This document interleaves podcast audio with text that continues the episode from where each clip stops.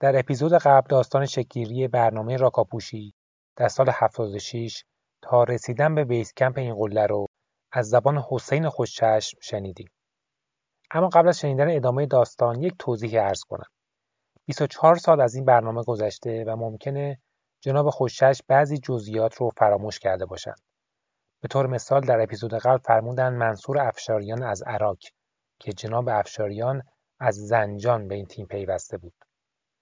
اما تیم 22 تیر ماه کارش رو از بیس کمپ شروع کرد. مسیری که انتخاب کرده بودند همون مسیر اولین صعود قله توسط انگلیسی ها بود. تیغه جنوب غربی یالی بسیار طولانی که با یک شیب تند و ریزشی شروع می شد و در ارتفاع 5750 متری به خط و رسم می رسید. و حالا ادامه داستان راکاپوشی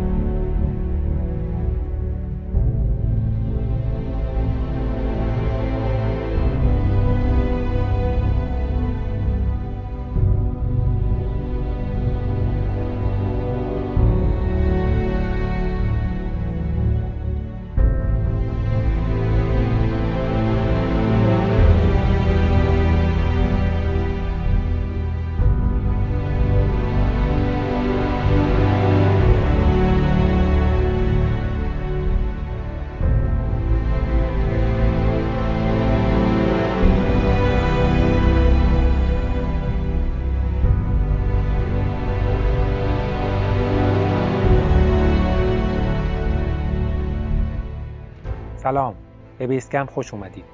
من پیام همزهی هستم و در این پادکست داستانهایی از سودهای شاخص و بزرگان دنیای کوهنوردی روایت می‌کنم.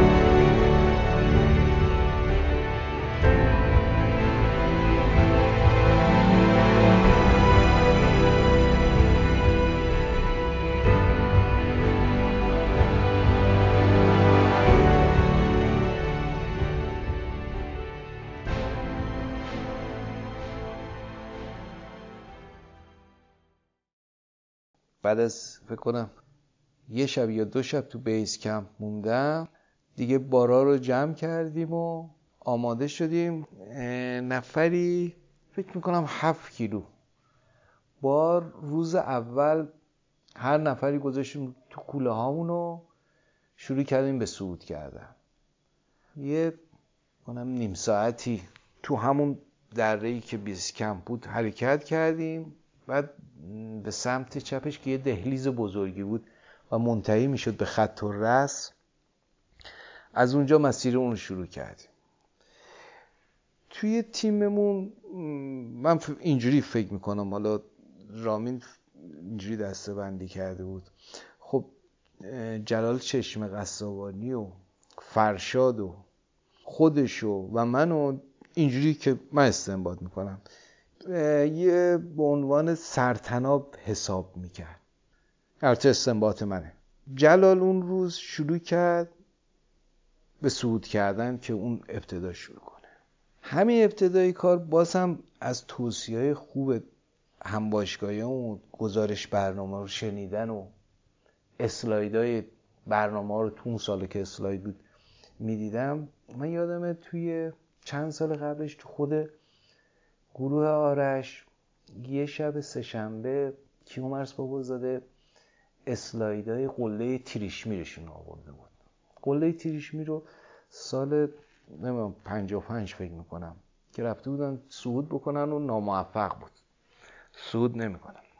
اون می‌گفت همون ابتدای کار که ما اومدیم شروع بکنیم ما رفتیم یه گرده سنگی بود رفتیم چسبیدیم به اون گرده سنگی و شروع کردیم سنگ نوردی کردن. از اون گرده سنگی تو همون منطقه و base camp ی که اونا بودن یه تیم سوئیسی هم بوده. می‌گفت تیم سوئیسی ها دیرتر از ما حرکت کردن. ولی اومدن کنار ما دیدیم اینا راحت با کرامپون و با کلنگ و تبر از بغل ما با یه سرعت خیلی خوب رد شدن و خیلی راحت. که ما فهمیدیم آقا داریم اشتباه می‌کنیم. باید بیایم این و از گرامپون همون استفاده کنیم و راحت تر صعود بکنیم. که اومدیم دیدیم بعد سرعتمون خیلی تفاوت. همین تجربه و که کیومرس انتقال داده بود. ما پایین واسطه بودیم که حالا جلال داشت سود می‌کرد. گفتم رامی بهتر بیایم تو این دهلیز این بغل از تو این برفا بریم بالا.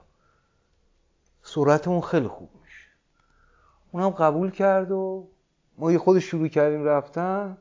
این بله اصلا سرعتمون خیلی فرق می‌کنه که بعد دیگه جلالم اومد به ما ملحق شد و از اون مابقیش شروع کردیم سود کردم. سود کردیم سود کردیم و دیگه یواش یواش ثابت رو کار گذاشتیم و کارگاه رو گذاشتیم. فکر می‌کنم اون روز یه دیویس متری سیصد متری حالا. اینطورا ثابتمون رو گذاشتیم. رسیدیم به یه جای نسبتا صخره بود که گفتیم اینجا می‌تونه کمپ یک بزنیم. و جالبه این که همین که اومدیم سنگا رو صاف بکنیم و این حرفا ما واقعیتش داشتیم با دانش خودمون تجربه خودمون صعود می‌کردیم. صاف کردیم و بعد دیدیم بله یه سری بقایای کنسرو و ایناست. دیگه مطمئن شدیم آقا اینجا می‌تونه کمپ یک بوده باشه. تیمای قبلی هم اینجا رو کمپ یک انتخاب می‌کردن. خلاصه جا رو صاف کردیم و واسه یکی دو تا چادر. گذاشتیم بارامون رو گذاشتیم اومدیم پایین. دو مرتبه روز بعدش هم اینطور خلاصه چند سریه رفتیم بالا و بار رو گذاشتیم و یکی از اون روزا دیگه رفتیم که کمپ یکمون رو برقرار کردیم رفتیم سراغ کمپ دو. کمپ دو باید می‌رسیم به خط و رس بعد تراورس می‌کردیم. یک کله قند سنگی بود که از پایینم معلوم بود که ما می‌گفتیم آقا این می‌تونه کمپ دو باشه. یا اصلا جایی واسه کمپ اون جای خوبیه. خلاص ما سود کردیم و رسیدیم. من یادمه اونجا تو خط و نزدیک های خط و رس بودیم دیگه من جلو می‌رفتم. جلو می‌رفتم و یه تیکه خود رامینم پشت سرم بود. پشت سرم بود. یهو من رسیدم به یه تیکه فکر کنم ده دوازده متری بود که یه خود شیبش بیشتر بوده و یخ داشت. رامین گفت واسه واسه واسه بذار تناب ببند حمایتت بکنم رد گفتم نه آقا بیا بریم راحت رد میشیم.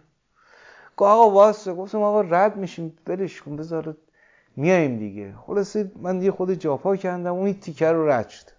رد شدم رسیدم با همون کله قندی دیدم بله دیگه. اونجا اونجا خیلی مشخص بود. یه چند تا کارابین بود لنگر برف بود تنوای قدیمی بود مونده بود. تیکه تناب کنسرو و این حرفا قوطی کنسرو بود. بودیم اینجا پس کمپ دوه. مطمئن شدیم. خلاصه دیگه همه بچه ها اومدن و رسیدیم اونجا. من راستش توی زندگی کونوردیم دو جا رو نمی‌دونم چه اتفاقی افتاد یکی هشداری به من بده. یا آقا تناب حمایت به من رد شو. یا اینجا رو مطمئن رد شو. یا بالاخره یه هشداری بهم میده. یکی از اون جای اینجا بود. موقع برگشت. من گفتم رامی این یه تیکه رو ثابت بذار. گفتم واقعا ما رو مسخره کردی داری صعود می‌کنی؟ ما بهت میگیم تناب به من میگی نه نمی‌خواد رد میشه. حالا که هممون اومدیم و دیگه جا پاهاش در اومده میگی نه ثابت بذار میگم خب بذاریم دیگه مطمئن میشه مثل تو این هیروی رضا زاره نزی بود. گفتم رضا جون این تناب بگیرین یه تیکه رو ثابت بذار حالا برای رضا گفت آقا من رو بدن حمایت می‌کنم. گفتم نه رضا دور این سنگت قشنگ یه کارگاه محکم بزن. ما تنابم انداختیم دوباره تو هارنسمون و پیکس مح یعنی یه شلختگی نزدیم. خیلی مرتب و آقا ما اومدیم رد شدیم. مثلا چهار پنج تا گام بیشتر من بر نداشتم. دو مرتبه تو هم مسیر. من یه روز اه اه دارم سر می‌خورم. واقعا اگه رضا حمایتم نکرده بود من نزدیک 600 700 متر رفته بودم پایین. اون پایینم یه شکاف بود. قطعا رفته بودم تو اون شکاف و دیگه اصلا پیدا هم نمی‌تونستم بکنم. خیلی بد جایی بود. خلاصی بودیم همه عراسی شدم و گفتم هیچی نشده سریع سر. خلاصه اومدم سریع خودم و سریع جمع جور کردم و اومدم اون رو کننگه رو فرو کردم تو برف و کارگاه رو محکم کردم و خلاصه اومدم. انگشتای دستم حسابی زخمی شد. زخمی شد و اون شب قرار بود من و رامین شجاعی محمد اوراس رضا زاری من اینا رو یادمه. توی کمپ یک بخوابیم که فرداش دو مرتبه بار ببریم واسه کمپ تو هوام اون روز ابری بود. آقا اومدیم توی کمپ و بچه های ما بقیه دیگه برگشتن پایین ما موندیم. دیگه هوا هی رگبار می‌گرفت برف و بارون اینا می‌گرفت. بعد راستش من یه جوری دلتنگ شدم اصلا. دلتنگ شدم خب می‌خواستم در این سیگاره هم بکشم. بعد از طرفی هم گفتم اینجا اگه بگیره که قطعا می‌گیره فردا هم ما کاری نمی‌تونیم بکنیم. باید بمونیم توی چادر. چه کاری اینجا بخوابیم؟ بریم پایین بخوابم. واسه به رامین گفتم آقا این دستای من احتیاج به پانسمان داره. باید برم پایین. رامین یه کرد گفت تو می‌خوای بری واقعا دستاتو پانسمان کنی؟ گفتم آره من نمیدی زخم. من چسب زخم دور شد یه عفونت کنه الان دیگه اذیت می‌کنه. گفت باش برو پایین. واسه ما تنهایی اومدیم پایین. اومدیم پایین و تو بیس کم دیگه هوا بارونی شد. بارونی شد. گفتم چه خوب کاری کردم اومدم پایین این فکر کنم فردا و پس فردا هوا خراب حسین به بهانه پانسمان دستهاش برگشت به بیسکن و رامین و رضا و محمد اوراز توی کمپ یک موندند. سه نفری توی چادر استراحت می‌کردند که متوجه شدن از پایین سر و صدا میاد و یکی داره داد و فریاد می‌کنه. هراسون از چادر بیرون اومدند و دیدن که منصور داره تنها میاد بالا. نگران شدن که حتما اتفاقی افتاده. اما از نحوه دادقال منصور متوجه شدن خبر بدی نباید باشه. توی بیسکم براشون مهمون اومده بود. محمد نوری آقای آقاجانی. محمد همچین خندان و خوشحال اومد. ما هم اصلا انگار دنیا رو به اون دادن. تو این چند روزه دیگه کسی رو ندیدیم. فقط خودمون بودیم دیگه. ما انتظار داشتیم مثلا تو بیس کم تیمای دیگه باشه. بالاخره اون جو و اون شرایط باشه. خودمون بودیم خودمون دیگه. خیلی خوشحال شدیم صادق آقاجانی و محمد نوری در برگشت از برنامه گاشر بروم دو اومده بودن که یه سری همه تیم راکاپوشی بزنن. بچه ها تا اون روز بیسیم نداشتند و با یادداشت هایی که توی کمپ ها میذاشتند با هم ارتباط برقرار می‌کردند. آقا جانی براشون بیسیم آورده بود که کمک خیلی بزرگی بود. چند تا از بچه ها کفش مناسبی هم نداشتند. آقا جانی چند جفت کفش از تیم گاشبرو هم براشون فرستاد که چند روز بعد به دستشون رسید. اگه اشتباه نکنم فکر کنم باتری دوربین فیلم برداری هم بهمون دادن. حالا نمی‌دونم مثلا به, دوربین داریش می‌خورد یا چون که فیلم برداری ما رو داریش بابازاده می‌کرد. داریش بابازاده هم دوربین شخصی خودش بود که آورده بود تو برنامه. اومد خلاصه اون شب اونجا بودیم و رامین کجاست؟ رامین بالاست. خلاصه یه رفتیم نیم ساعتی جلوتر و با داد و هوا که آی رامین آی خلاصه که شما هم بیایید پایین. خلاصه اونا هم اومدن پایین دیگه. اون شب موندیم و همه پایین بودیم. همین پایین موندیم و فرداش آیا آجانی و محمد اینا رفتن که خبر سود چیزم به اون دادن. گفتن قله گاشیر بروم هم سود کردن و ما هم همه گفتیم ای خدا یعنی می‌شد ما هم سود بکنیم دیگه تموم بکنیم. این برنامه رو. اون رفتم موندیم و فرداش دو مرتبه شروع کردیم به سود کردم رفتیم بالا کمپ دو یه چادر زدیم یه جای چادرم در آوردیم که خیلی سخت بود. اون روز من و فرشاد اینا خود همچین دیگه هی داشتیم بار میکشیدیم دیگه. هی این یه یال طولانی پنج تا کم شش تا کمپ شما با تجهیز کنی. و بار و این حرفاش هی باید دائم ببری بیاری. و یه یال طولانی تا خود قلده بود. یه خود خسته شده. می‌خواستیم زودتر بگیم آقا بریم بالاتر بالاتر. در صورتی که باید اون سیکله رو تیمین رامین یکی از تاکتیک های خوبی که داشت همین بود. می‌دونست باید این بارا بره بالا و این بار بار بردن تنها بار نیستش که میره بالا. بحث اون هم هوایی ماست. اینو واقعیتش خیلی همون نمی‌دونست. قر می‌زدیم دیگه. ای بابا همش داریم بار می‌کشیم. خلاصه اون روز ما با چه سختی یخ بود این یخ رو شکوندیم. من یادم و تو بیسیم تو هم فیلمشم داریم که این صحبت رو داره ثبت می‌کنه. فرشاد میگه دیگه آقا داره موش بلغور می‌کشه دیگه. خلاصه میگه با داره زفت می‌کنه. درست صحبت کن. رامین برای اینکه همه اعضای تیم به سود احساس تعلق کنند و انگیزه بیشتری داشته باشند وظایف رو بین بچه ها تقسیم می‌کرد. از ابتدا می‌دونست که مسیر دو کراکس داره. یکی پیشانی یخی و دیگری برج جاندار. تصمیم گرفت اعضای با تجربه و فنی تیم رو دو قسمت کنه و وظیفه عبور از این دو بخش و نصب تناب ثابت رو به این دو تیم محول کنه. فرشاد، حسین و علیرضا برای ژاندارم و جلال رضا اسماعیل رو برای پیشانی یخی در نظر گرفت. اما این برج ژاندارم اسم خاص نیست. کلا به برج‌های سنگی روی خط ها ژاندارم میگن. این کلمه از آلپ و کوههای فرانسه اومده. چون این برج‌ها در مسیر شبیه به پاسگاه‌های ژاندارمریه. احتمالا ریشه نامگذاری تیغای خلنو که به ژاندارک معروفه هم همینه و اسم درستش باید ژاندارم باشه. به این ترتیب حسین، فرشاد و علیرضا به سمت سختترین بخش مسیر حرکت کردند.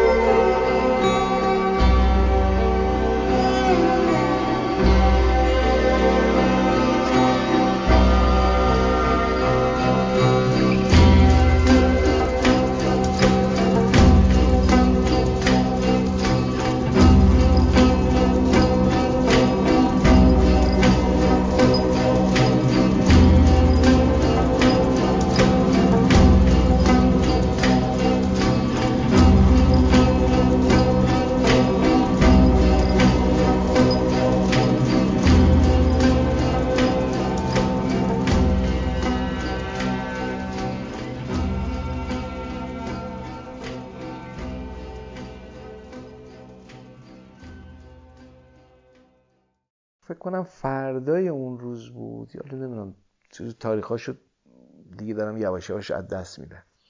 من فرشاد و علیرضا هم شروع کردیم حمله کردن برای صعود برج جاندار. هم پرشیب بود توی شیب بدی بود باید اوریپ حرکت می‌کردیم که خود سخت بود دیگه.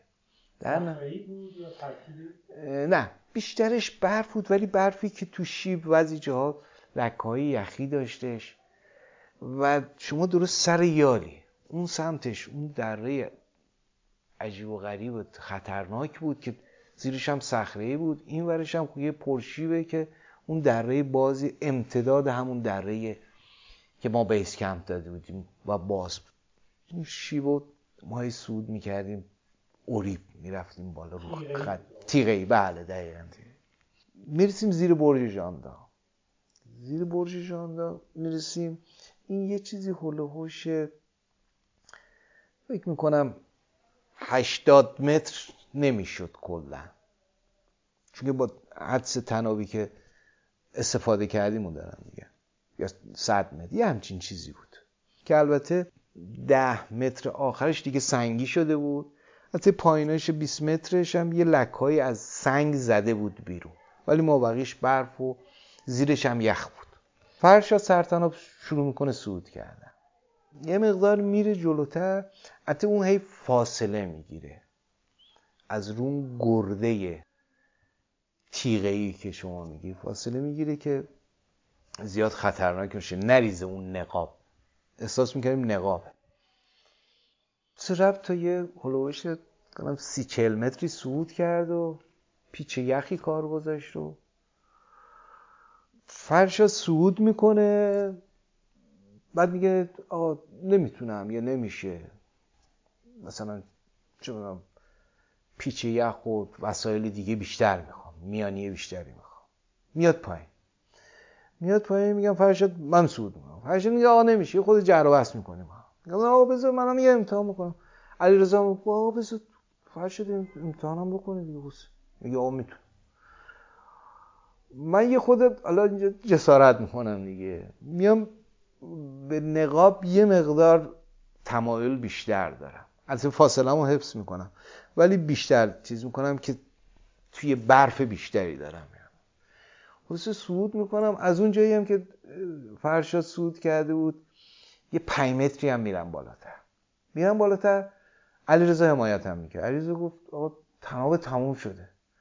گفتم آقا چیزی دیگه ای نمونده. من نهایت ده 15 متر دیگه می‌خوام یا ده متر دیگه تناب می‌خوام که می‌رسم به ریشه سنگ. می‌تونم یه کارگاه خوب و مطمئن بذارم.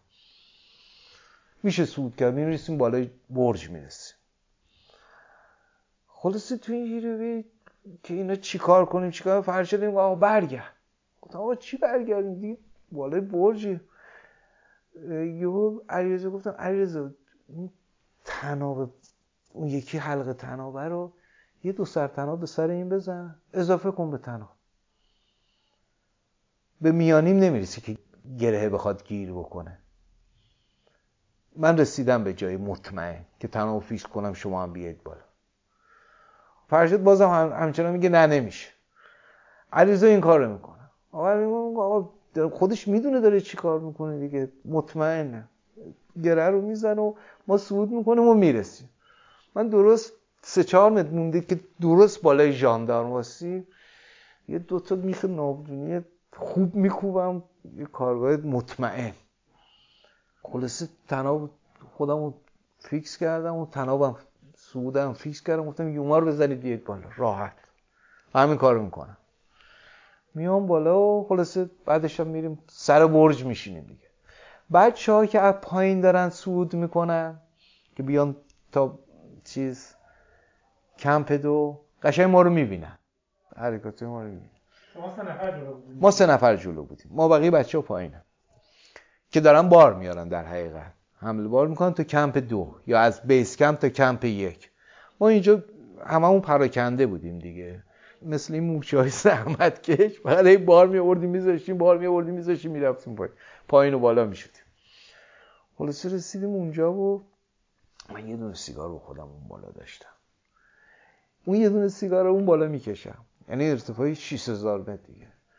علیرضا میگه حسین ارتفاع آقا ما دیگه بگیم حداقل تو 6000 متر بالاتر از دماوند یه سیگار کشید. همراهمون هم یه حلقه تناب 80 متری من از انبار باشگاه گرفته بودم. استاتیک بود. اصطلاحا ما اون موقع می‌گفتیم یخچالی به درد یخچال می‌خوره. فرشاد گفت آقا من یه مأموریت دارم باید برم پایین این برج و یه بررسی بکنم. هم پایین و هم کمپ سه رو. که عجب فرود جانانه هم هستش. هممون بلا از این فروده خوفناک بود. این برجی که شما موقعی که میایید پایین 80 متر تناب تموم میشه از یه جای باریکی که دو طرفش وحشتناکه این یه چیز عجیب و غریبی. بعد 80 متر یه تیکه فرود میایی. هیچ چیزی هم این میون نیستش. آقا فرشاد رفته بود پایین و این رفتنش و برگشتنش یه چیزی نزدیک فکر می‌کنم نیم ساعتی طول کشید. شادم چل دقیقه. من علیرضا اون بالا بودیم. علیرضا دیگه این کلاشو انداخته بود. از آفتاب خیلی خوبی بود. داشتیم هم آفتاب میگم ما که داشتیم کیف می‌کردیم. علیرضا خیلی نگران بود. نمی‌گفت چی شد؟ نیومد. چی شد؟ چیکار کنیم؟ بریم دنبالش. گفتم آقا میاد خلاصی خود صبوری کردیم و بعد دیدیم فرشاد پیدا شد این همچین سرحال اومد بالا و بعد من نمی‌دونستم واقعا چه فرودی رفته. این فروده رو اصلا اون بالا فقط همینجوری نگاه می‌کردیم دیگه بقیه شده نمی‌دونستیم خلاصه اون روز خیلی هممون کیف کردیم که اولین مشکل کار و کراکس کار که حالا این روزا میگم اونو حلش کردیم و تناب اونو گذاشتیم اون بالا. نمی‌دونم چی شد بعد از اومده اونجا فکر کنم فرشاد یه خود از اونجا به بعد دیگه دلخور شده بود. خود با هم دیگه چیز داشتیم فرشاد به رامین گفته بود من دیگه با حسین نمی‌تونم توی تیم باشم. رامین توی کمپ دو جلسه گذاشت و موضوع خاتمه پیدا کرد. اما تصمیم گرفت تغییراتی در نفرات تیم ایجاد کنه. بین شما سه تا کسی به عنوان مثلا سرپرست بود یا نه؟ فکر کنم فرشاد سرپرست بود اون تیکه رو. فرشاد سرپرست بود. یه خودم همچنان اون حس جو قالب اردوها تو تیم همچنان حاکم بود. ولی خب رفاقت بین خودمون مثلا بین البته من واقعیتش با همشون یه جورایی بد نبودم. خب جلال یه جورایی همشهری بود. علی رضا با علی رضا خیلی عیاق شده بودم با اسماعیل رضا. خب میشه گفت کلونی کلونی شده بودیم. مثلا اسماعیل خدا بیامرز و بازم فرشاد خدا بیامرز و رضا فرشاد اسماعیل متحر پسند رضا زارعی محمد جدیری اینا یه با هم دیگه خوش و بش زیاد می‌کردن. منصور افشاریان سنش از هممون بیشتر بود. منصور یه خود چیز خب من با داریوشم در این حال راحت تر بودم. با داریوش از همشون راحت تر بودم رامین وارد یه فضای دیگه شده بود دیگه. اون سرپرست می‌خواست نه کسی وارد بشه و در این حالم اون حس رو می‌خواست نشون بده که آقا حالا درست من با حسین رفیقم هم باشگاهی هم هم گروهی هم یا داریوش یا اسماعیل یا رضا. ولی هممون الان یه تیمی هیچ فرقی نمی‌کنه. ما گفتیم آقا خب این سر جای خودش دیگه اون اینقدر خشکش نکن. ولی اون تو چارچوب خودش. حتی یه جوری هم شاید درست بود دیگه. بله بله بالاخره مسئولیتی داشت. خب یه خود با رامین با همدیگه سرسنگین بودیم. دیگه یه اتفاق افتاد و تو این فاصله فکر کنم اسماعیل حالش خراب شد.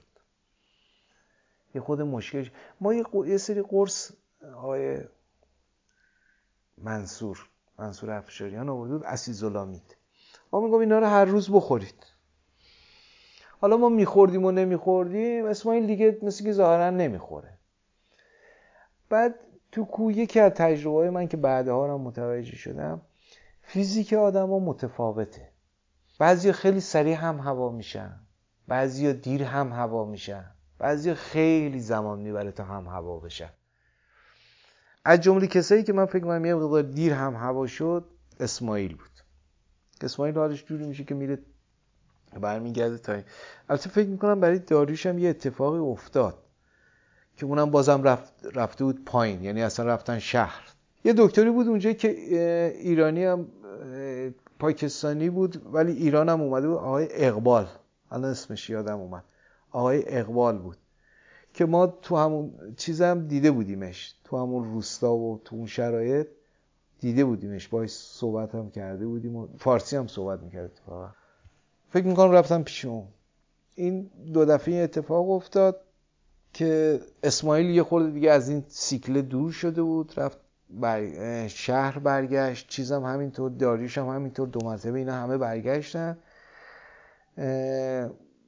توی میونم خب ما یه خود اختلاف پیدا کردیم دیگه سرسنگین شدیم و تیم بعدی ما رفتیم برج رو صعود کردیم. باری که بردیم دیگه کمپ سه رو داشتیم راه مینداختیم. یادم اون روز من و فرشاد و جلال اینا داشتیم راجع به پیشونی صحبت می‌کنیم کل این مسیر رو واقعیتش همیشه با همدیگه صحبت می‌کنیم هر کدوم نظر میدن که آقا از کجا بریم؟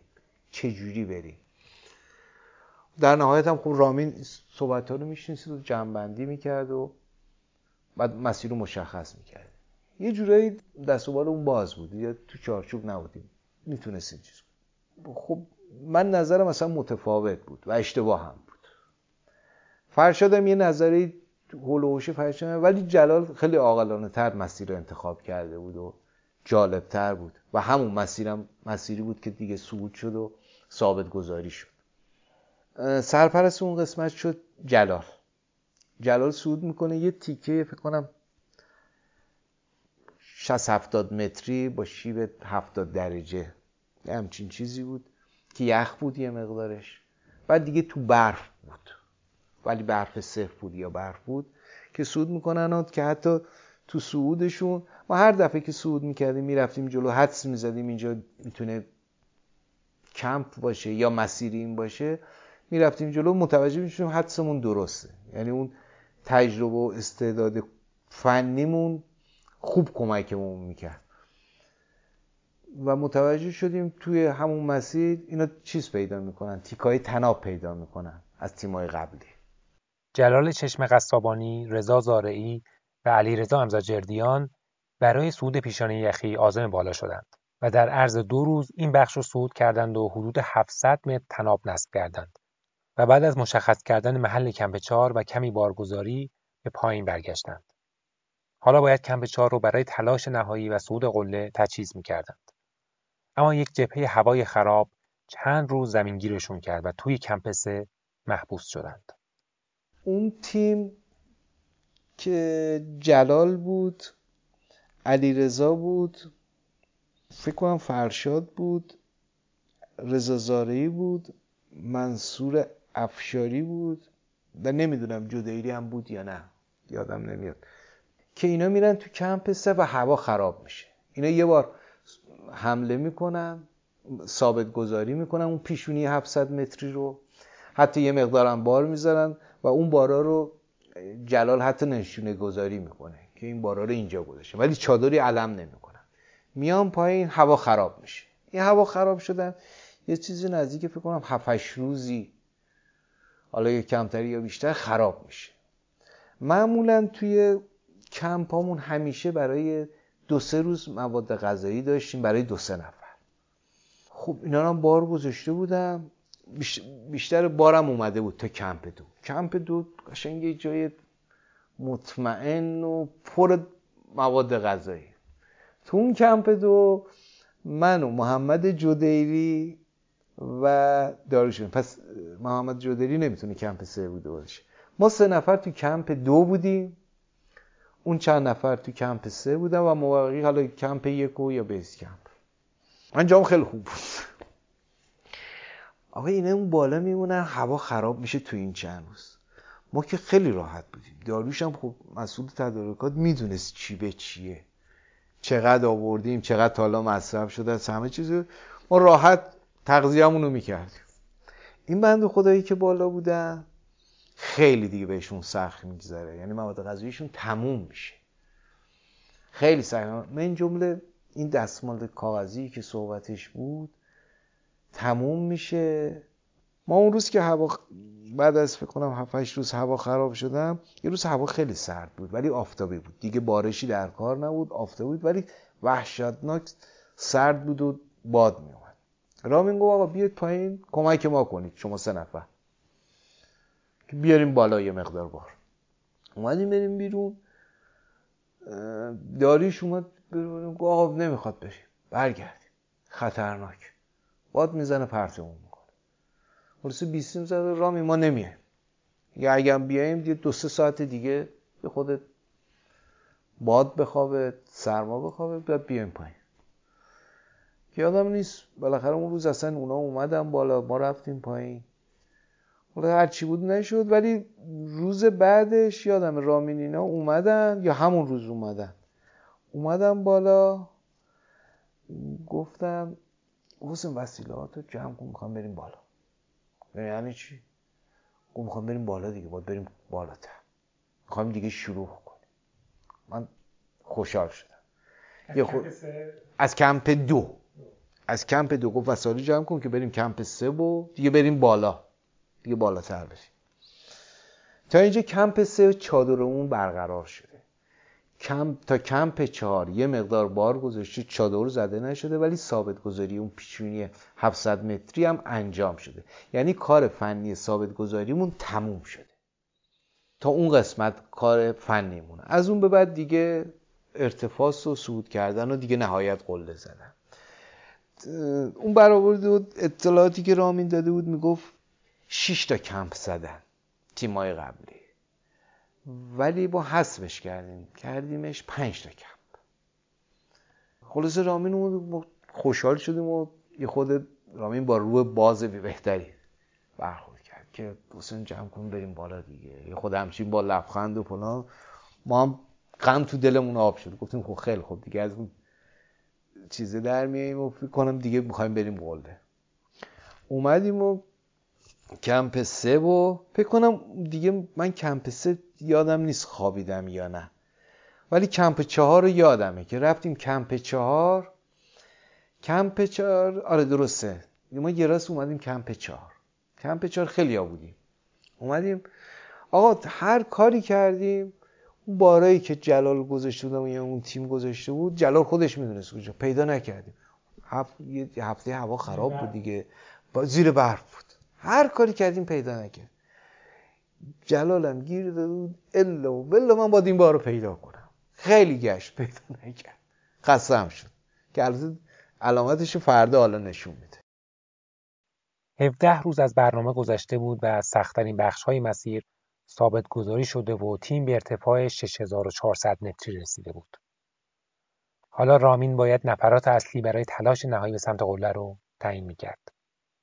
در نظر داشت دو تیم رو راهی قله کنه. می‌دونست که در صورت صعود تیم اول تیم دوم بخت زیادی نخواهد داشت. چون معمولا سرپرست ریسک نمی‌کنه و با صعود تیم اول کار پایان یافته تلقی میشه. داریوش و اسماعیل به دلیل بیماری عملا شانس قله را از دست داده بودند. منصور و محمد جدیری هم به دلیل وظایفی که داشتند بیشتر در کمپ های پایین مشغول به کار بودند. رامین ترکیب تیم اول و دوم رو مشخص کرد. اما این ترکیب چند بار به دلایل مختلف عوض شد. جلال، حسین و رضا در تیم اول، فرشاد، محمد اوراز و رامین در تیم دوم قرار گرفتند. فرشاد از این ترکیب ناراحت بود. تیم اول به سمت بالا حرکت کرد و قرار بود کمپ پنج رو در ارتفاع 7010 متری برپا کنه و روز بعد تلاش نهایی به سمت قله رو شروع کنه. اما برنامه تیم اول به خاطر برفکوبی سنگین، بار زیاد و صعود برای اولین بار به ارتفاع 7000 متر اونطور که برنامه ریزی شده بود پیش نرفت. اون شب من و رضا و جلال کمپ چهار خوابیدیم. کمپ چهار خوابیدیم که فردا بریم با یه چادر رو با یه مقدار مواد غذایی اینا که بریم کمپ پنج شب و بمونیم و فرداش قله رو صعود بکنیم. یعنی حمله نهایی. ما اون روز شروع کردیم و رفتیم.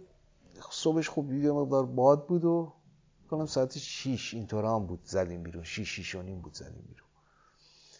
زدیم بیرون بعد دیگه یه خود برف سنگین شد. اون مسیر رو یادم هم جلال از همه بیشتر رضا خیلی برف خوبی کرد. همینی که داشتیم می‌رفتیم بالا من دیدم جلال. حالش بد میشه. خب من پایین نفر آخر بودم. رضا جلو بود جلال وسط و من نفر آخر. جلال دیدم یه حالت تهوع آورد بالا. من از بالا که داشتم می‌دیدم از پایین که داشتم می‌دیدم بالا رو دیدم یه چیز قرمز رنگ پاچید رو برف. گفت من پیش خودم وای خدای این خون بالا آورد. ما چجوری حالا اینو ببریم پایین؟ خلاصه بودو بودو بهش رسیدیم رضا تو هم بیا پایین رو رسیدیم پیشش. دیدیم نه خون نیستش. قبلها از این پودرای شربت بود. بهش می‌گفتیم تونگ. تونگ یعنی اسم برنده تونگ بود. این توت فرنگی بود. جلال هم اینو درست کرده بود. تو با خودش آورده بود. اینو خورده بود حالش رو به هم زده بود. جلال هم معدش یه خود از پایین اذیت می‌کرد غذاها. مثلا غذای تند می‌خورد خیلی ازش اون غذای تند بود. معدش بنده خود خیلی حالش رو به هم ریخته بود. این جلال چجوری گفت بد نیستم. اینو خوردم این اذیتم کرده. گفتم خب خدا رو شکر. مشکلی نیست. خلاصه صعود کردیم و اون روز ستایی رسیدیم بالا. خیلی خسته رسیدیم. رسیدیم گفتیم اینجا دیگه کمپ پنج اینجا رو چادر می‌زنیم. یه جای نسبتا تختی بود. خلاصه اینا که واقعا اون دوتا حسابی خسته بودن. جلال بیشتر حالش خوب نبود. رضا هم واقعا خسته شده بود. خلاص آقا چادر رو انداختیم دیدیم نه اینا خودم افتادم روش یه خود مثل قلتک روی چادرهایی که باز کردیم که دیگه نه با نستیم برف با پا بخوایم صفر بکنیم. یه دو سه بار هی قلط زدم هم خستگی. خودم از چیز رفت و یه خود حالم هم همچین اومد سر جاش. خلاصه چادر رو ستایی زدیم و رفتیم تو ولی با سختی دیگه. اون شب با بیسیم جلال سرپرست اون قسمت. با بیسیم که صحبت کردم. خلاصه جلال داشت میگه آره اینجوریه ما بد نیستیم و حالا تا ببینیم فردا چیکار می‌کنیم. ولی خسته. خلاصه من بیسیم رو گرفتم ازش و گفتم رام اینجا. ما فردا برمیگردیم پایین. من درست از پشت بیسیم حس کردم. رامی جا خورده. حسین داره میگه داریم برمیگردیم پایین. ببین چی شده که این این داره میگه برگردیم پایین. گفتم رامین شما سه نفر رو تعیین کرده به عنوان تیم نهایی قله دیگه. بله. برای تیم حمله که بریم ما شب تو کمپ پنجی بخوابیم و فرداش حمله کنیم برای یعنی قله شما سه تا بریم قله برگردیم. تو این مرحله بله تو این مرحله بله البته من فکر می‌کنم برنامه ریزی کرده بود. که سه که سه تا بله بله. برنامه کلا عوض شد. که رامین گفت باشه. مشکلی نیست. رضا ناراحت شد خیلی از دستم. جلال هم گفت حسین چرا اینو گفتید؟ میموندیم استراحت می‌کردیم فهم گفتم او الان ما ساعت اینجا رسیدیم. تا یه چیزی درست کنیم بخوریم و بخوایم بریم تو کیسه خوابمون. میشه ساعت دوازده. تا بخوایم چشمون گرم کنیم میشه ساعت دو سه باد بزنیم. دو بیدار شیم سه بزنیم بیرون چهار بزنیم بیرون. خسته ایم نمی‌تونیم. بعد نمی‌دونیم تا قله چقدر راه داریم. برمیگردیم پایین. یه استراحت رضا خیلی از دستم ناراحت گفت من دیگه نمی‌تونم واسه قله بیام گفتم رضا ناراحت نباش. مطمئن باش تو مرتبه برمیگردیم. میایم سود می‌کنیم. خلاصی خود متقاعد شد و آروم شد و خلاصه فردا صبح ما جمع کردیم اومدیم پایین. جمع کردیم اومدیم پایین. اومدیم پایین رسیدیم. رامین و بچه های دیگه اومدن بالا. محمد اوراز و فرشاد و اینا همه بودن. اون شب من یادم البته علیرضا رو من درست یادم که علیرضا هم تو اون تیم بود داریوش هم تو اون تیم بود. این دوتا رو من درست یادم اینا برمیگردن میان کمپ سه رامین فرشاد اوراس میمونن. اون شب میمونیم ما فرداش شیشتایی دو مرتبه میریم بالا. میریم دو مرتبه همون کمپ پنج. خب یه خود برفکوبی شده بود مسیر مشخص بود. بعد شیش نفر بودیم عوض می‌کردیم. راحت تر رسیدیم به کمپ پنج. اون شب خوابیدیم و فکر می‌کنم همون ساعت سه بود. زد دو بیدار شدیم سه زدیم بیرون. هوا هم خیلی سرد و تاریک بود. چراغ پیشونی هم اونجوری نبود که هممون داشته باشیم. بازم من یا یه دونه مونده به آخر یا آخرین نفر تو اون تیم بودم. اومدیم بالا اومدیم بالا رسیدیم. دیگه هوا داشت روشن می‌شد به دشت زیر قله رسیدیم. شیش نفری با هم حرکت بله هممون با هم حرکت می‌کرد رسیدیم به اون زیر و دیگه قله رو می‌دیدیم. خلاص آفتابم خورده بود و یخامون باز شده بود و من رسش خیلی به هم کمک کرد. الان به تجربه که می‌بینیم اصطلاحا الان میگن ریکاوری. این ریکاوری که من توی کمپ دو کردم تو ارتفاع 5000 متر اون خوابیدن تو اون ارتفاع استراحت کردن یعنی قشنگ خوردن و خوابیدن تو اون 6 7 روز خیلی کمکم کرد. بدنم فوقالعاده آماده و راحت بودم. من جسارتم اینقدر اوزام خوب بود فکر می‌کنم تو ارتفاع هفت و چهارصد اینطورا بود. یه غذای حاجت بکنم. یعنی این نشون میده که بدنم خیلی رو فرم بود. خیلی راحت این اتفاق برام افتاد. و یه جوری هم کورس افتاده بود بین من و فرشاد و جلال. جلال جلوتر از ما بود. با جلال من زیاد فاصله نشم ولی فرشاد یواش یواش فاصلهش بابا زیاد شد. زیاد شده بود زیاد چه خبر؟ و واسی دیگه هممون با هم می‌خوایم بریم. یه خود ما رو کن کرد. جلال یه خود بالاتر نشست. ما هم خوب به تب نشسته بودیم. نشستیم و گفت واسید اون بچه ها هم بیاد. از منم یه خود حس کردم خوب بهتره بیاد دیگه با هم باشیم. من اونجا که منتظر بودم فرشاد به من برسه من یادمه. این کلنگ بود اهرم کردم. سرمو گذاشتم روی این کلنگ. من فکر کردم یه چرت شاید دو سه دقیقه ای زدم. ولی نبود. این نزدیک 20 دقیقه طول می‌کشه. یه رب طول می‌کشه. یه همچین چیزایی. یعنی زمان زیاد گذشت. همین که سر دیگه چیزی اینا به ما رسیده بودن. سه نفر رامین محمد اوراز و رضا. که دو مرتبه شروع کردیم کورس گذاشتن فرشاد با اونا شد. ما با جلال یه خود کورس گذاشتیم. جلال هم کورس گذاشته بود رفت بالا. جلال واقعیتی سرعتش خیلی خوب بود. رسید قله و شاید مثلا من یه پنج دقیقه بعدش منم می‌رسم قله ما یه عکس دارم او سر قله ما دوتایی عکس قشنگی هم هستش. نمیم کی گرفت ازمون. تا همه نفرات تیم به قله برسند و با مراسم فیلم و عکس و استراحت یکی دو ساعتی طول کشید. راکاپوشی قله زیبایی داره. جبهه شمالی یک سره تا دامنه کوه پیداست. 5500 متر زیر پاشون خالی بود. منظره 8000 متری های قراقرون و نانگا پارباد بسیار تماشایی بود. بعد به سمت کمپ پنج به راه افتادند و ساعت چهار به کمپ رسیدند و همگی به خواب عمیقی فرو رفتند.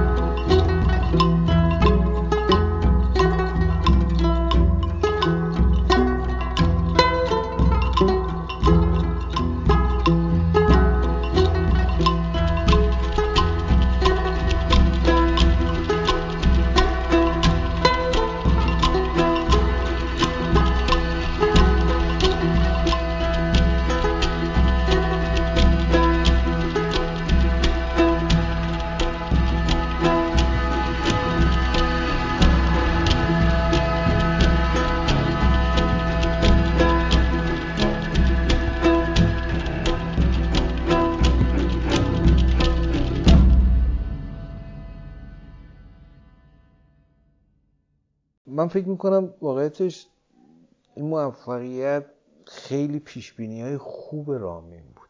پیشبینی های خوبی کرده بود. یعنی کل تیم به نظر من من فکر می‌کنم اون سطح دانش رو نداشتیم. یعنی این هم هوایی ها رو خوب متوجه نبودیم. ولی خوب اینا رو خوب اجرا کرده بودیم دیگه. ولی خوب اجرا کرده بود من مطمئن بودم صعود می‌کنه. به خصوص اینه که با صحبتی که من به رامین راستش چون که با هم سنگ نوردی کم نکرده بودیم یعنی یه جاهای جدیدی رو با هم زیاد سنگ نوردی می‌کردیم. معمولا ایده می‌دادم اونم میپذیرفت و می‌رفتیم سراغش. به همین خاطر بعید می‌دونستم به قله نرسیم. مطمئن بودم به قله بعد به خصوص اینه که با این حرکتی که زدیم شیش نفری رسیدیم به قله شیش نفر به قله رسیدن. خیلی آمار خوبی. که چه بسا ما در حقیقت نه نفر به قله باد می‌رسیم نه شیش نفر. این شیش نفر که سود می‌کنیم قله و برمیگردیم میایم پایین. شب تو اون ارتفاع میخوابیم. فرد اون روز داریوش بابازاده اسماعیل متحر پسند و علیرضا امزاجردیان. اینا میگن ما میایم بالا. میام بالا و به ما می‌رسن. می‌رسن. خب اونجا ارتفاع 7000 متر. اونجا با... بله. از چهار میان تا پنج و میان سه نفر. استدلالشون هم به این بود که آقا ما می‌خوایم قله رو سود بکنیم. رامین هم گفت پاشو بیاد اونا هم اومدن بالا و من راستش گفتم آقا سود کردیم دیگه. ریسک نکنیم. بهتر برگردیم پایین. شیش نفر اون به قله رسیده. کار تیم اون کار خوب. اسماعیل بازم می‌خواد از دستم ناراحت آقا شما صعود کردی ما می‌خوایم صعود بکنیم. آقا می‌تونیم صعود کنیم. که سریع هم فکر اینو کردیم که خب آقا اینو می‌خوان صعود کنن چیکار بکنیم؟ خب کاری نداری که. اینا وسایلشون کمپ چهاره. ما وسایل مثلا کیسه خواب شخصی من الان همرامه کیسه خواب اسماعیل یا داریوش یا علیرضا فرق اونا کمپ چهار. خب ما کیسه خواب و وسایلمون رو می‌ذاریم. اینا استفاده می‌کنن ما برمیگردیم. خلاصه اینا اومدن و یه جورایی دیگه جب و راضی شدن. آقا با ما برگردن. ولی خب تا هزار ولی بدون تردید اینها هم می‌تونستن صعود کنن. بدون تردید. یعنی من مطمئنم اینا شب میخوابیدن اونجا فردا این بچه ها رو صعود می‌کردن. چه بسا من واقعیتش خودم شخصا برداشتم این بود محمد محمد جدیری زیاد رقبتی نداشت. یا منصور شادم اونم رقبت داشت یا شادم مثلا محمد جدیری هم رقبت داشت. ولی نیدم اونجوری که چیز بکنم. مثل مشخصا اسماعیل خیلی مصر بود. خود بیامرز خیلی مصر بود. علی هم دوست داشت. داریوش هم میگو خب وقتی که اینا برام دیگه با هم می‌تونیم بریم. ولی خب یه جورایی نشد دیگه. حالا خودشون رضایت دادن؟ رضایت دادن. با... نه نه نه نه. واقعا خودشون رضایت دادن. واقعا خودشون رضایت رامین گفت آقا برگردیم. ولی قطعا اگه اونا می‌گفتم نه ما میمونیم بدون تردید اونا می‌گفت مشکلی نداره. اینو مطمئن دیگه جمع کردیم و اون روز اومدیم پایین رسیدیم کم بالاخره اون باری که جلال چیز کرده بود گم کرده بود بالاخره رفت پیداش کرد. پیداش کرد. یه مقدار چیپس خلالی بود. با فکر کنم یه دو سه تا از این بسته فریزی های یک کیلویی پنیر تبریز. آقا نمی‌دونیم ما این چیپس ها که دیگه خورد شده بودن. این پنیر رو میذاشتیم چه کیفی می‌کردیم میخوردیم. رامین و بچه ها از اول قرار گذاشته بودند که سود پاکی داشته باشند. باید همه وسایل و های ثابت رو جمع کردند. وقتی قله سود شده انجام این کار خیلی سخت و طاقت فرساست. فرشاد و اسماعیل جمع کردن های پیشانی یخی رو به عهده گرفتند. حسین و جلال به طرف ژاندارم رفتند. داریوش و محمد اوراز پاکسازی بیس کمپ تا کمپ یک و دو بقیه هم کمپ های دو و سه رو جمع کردند. همه خسته و بدون انگیزه بودند اما جمع کردن وسایل به اندازه صعود قله براشون مهم بود. در برگشت چند تا حادثه هم براشون پیش اومد. در جایی از مسیر رامین تعادلش رو از دست میده و سر می‌خوره که محمد جودایری با هوشیاری نگهش میداره. روز آخر هم کمی قبل از بیس کمپ رامین و فرشاد در حال فرود بودند که یه چیزی روی سنگ می‌بینن. با نگرانی به سمتش میرن و یه کوله پشتی پیدا می‌کنن. کمی جلوتر منصور از درد به خودش میپیچید. ظاهرا روی تناب لغزیده بود و چون وزنش رو روی دستش انداخته بود کتفش در رفته بود. ما بالا بودیم خبر نداشتیم. ما خبر نداشتیم مثلا که چه اتفاقی افتاده. ولی ظاهرا توی فاصله کمپ یک تا بیس کمپ نمی‌دونم چه اتفاقی میفته از سابقه داشته منصور منصور کتفش در میاد. که میان تو بیس کم این خلاصه با همون کتف با اون حالش میاد تا بیس کم. در نهایت اسماعیل قبول می‌کنه که این خودش البته خود منصور راهنمایی می‌کنه و کمک می‌کنه که باید دست من اینجوری بگیرید. بپیچونید که این کتفم دو مرتبه سر جاش بیاد. هر کی میاد خلاصه نمیشه و نمی‌تونن ولی اسماعیل دیگه قبول می‌کنه و میگه چجوری بکنم اینجوری می‌کنه و بعد میفته سر جاش دیگه. بعد دیگه بانداژ می‌کنن و اون روز ما شبش میمونیم و فرداش هم وسایلمون رو جمع می‌کنیم و اون کارتونایی که بسته بندی بود اونا رو آتیش می‌زنیم و من اون روز یادمه درست که موقعی که کمپ base camp رو جمع کردیم ما شب تو گیلگیت خوابیدیم. یعنی یک راست اومدیم پایین ژاکلود و اون راهنمامون مسیر رو به اون نشون داد. گفت ما 20 دقیقه ای میریم از ژاکلود میریم پایین. توی شیب حالت جنگلی بود. خیلی سریع رسیدیم اصلا به جاده خاکی. سریع رسیدیم و تو گیلگیت و اونجا موندیم. همه بچه ها هم اومدن. اون چیزی که راستش خیلی ما رو آزار می‌داد موقع برگشت من دیدم یه آدم مسنی بود. حالا سنش شاید من فکر می‌کنم پنج و پنج سال بیشتر نداشت شست سال بیشتر نداشت.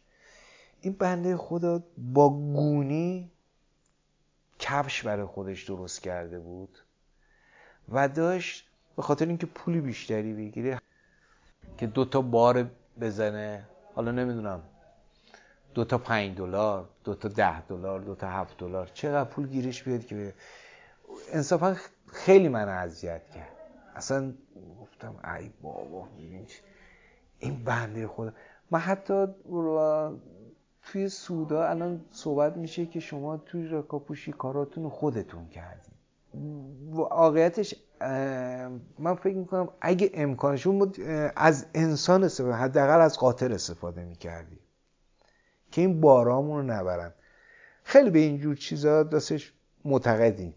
یعنی من معتقدم واقعیتش. تا اونجایی که امکانش هست. و این بحث که میگن سعود سبکبار جزو سعود امیدوارم جوونا دیگه از این واقعا اینجوری سعود بکنن. لشکرکشی واسه کو نکنن. سری ایوایی داره که این ایواش دیگه کلی الان شما تو بیس کمپ رو می‌بینید چقدر آشغال میریزه اون حالت قشنگی کو رو از بین می‌بره تیم بعد از 33 روز تلاش بالاخره بیس کمپ رو به سمت ژاکلو ترک کرد و برنامه راکاپوشی با موفقیت به اتمام رسید. قله از طریق یادی بسیار طولانی صعود شد. 1500 متر تناب ثابت نصب و پنج کمپ برپا و تجهیز شد و در نهایت نیمی از تیم 11 نفره به قله رسید. در برگشت هم تمام مسیر پاکسازی شد. این موفقیت بزرگی بود برای تیمی که هیچ یکی از اعضاش تجربه هیمالیا نوردی نداشت. ایده مسیر جدید بر روی کشهزار متری و پروژه برودپیک در سالهای بعد از دل همین برنامه بیرون اومد. شاید اگر اون تراژدی اتفاق نمیافتاد این جریان ادامه پیدا می‌کرد. اما این گونه نشد. از سال 76 کوهنوردان ایرانی در قالب تیم ملی و بعدها به صورت مستقل بارها قلل 8000 متری رو با موفقیت صعود کردند. اورست 27 بار توسط ایرانی ها صعود شد. عظیم قیچیساز تمام 8000 متری ها رو بدون استفاده از کپسول اکسیژن صعود کرد. کوهنوردان زیادی قلل 7 و 8000 متری رو در طی این 25 سال صعود کردند. اما تجربیات این صعودها به درستی به نسل‌های بعدی انتقال پیدا نکرد. اگر این چنین می‌شد، بعد از این صعودها کوهنوردی ایران باید یک گام به جلو برمی داشت. سود راکاپوشی به دلیل اینکه تیم تماما به خودش متکی بود و مسیریابی، نصب تناب ثابت، برقراری کمپها، سود قله و بعد هم پاک کردن مسیر رو خودش انجام داد نه شرپا و شرکت های تجاری در زمان خودش برای کوهنوردی ایران که تازه قدم در راه هیمالیا نوردی گذاشته بود تجربه ارزشمند و پیشرویی بود. اما الان تمام هم و غم کوهنوردان ایرانی پیدا کردن اسپانسر و سود یک هزار متری از مسیر نرمال و استفاده از خدمات expedition های تجاریه که البته این صعودها هم در جای خودش لازم و ارزشمنده و باعث ایجاد شور و هیجان در جامعه کوهنوردی میشه. اما به نظر می‌رسه نخبگان کوهنوردی ایران انگیزه ای برای تجربه های جدید یا صعودهای آلپی ارزشمند ندارند.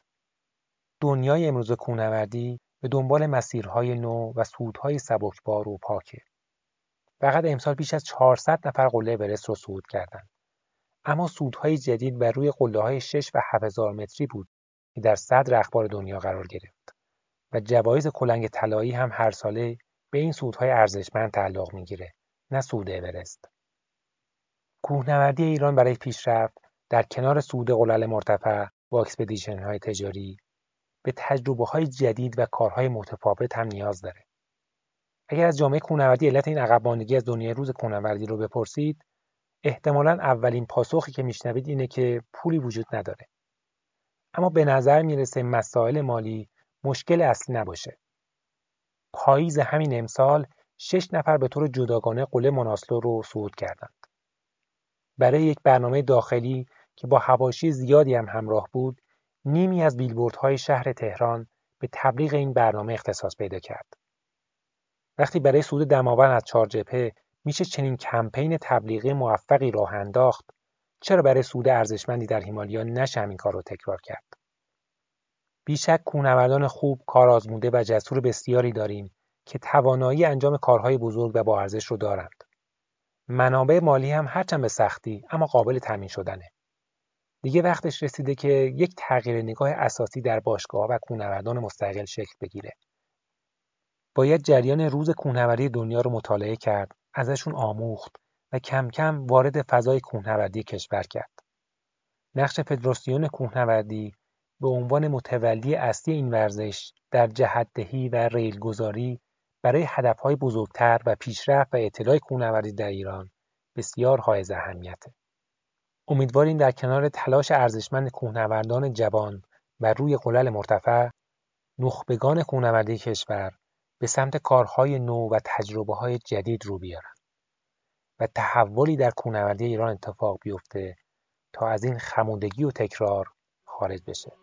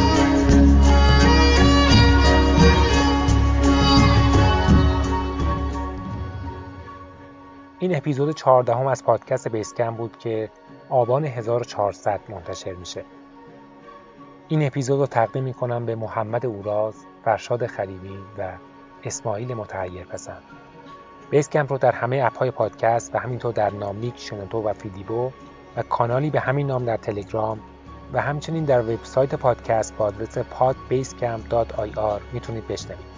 حتما به page اینستاگرام پادکست با آدرس pod base camp سر بزنید تا فیلم ها و عکس های مربوط به هر اپیزود رو تماشا کنید. موزیک این اپیزود ساخته ویلیام رایان فریچ از آلبوم Eagle Hunters in New World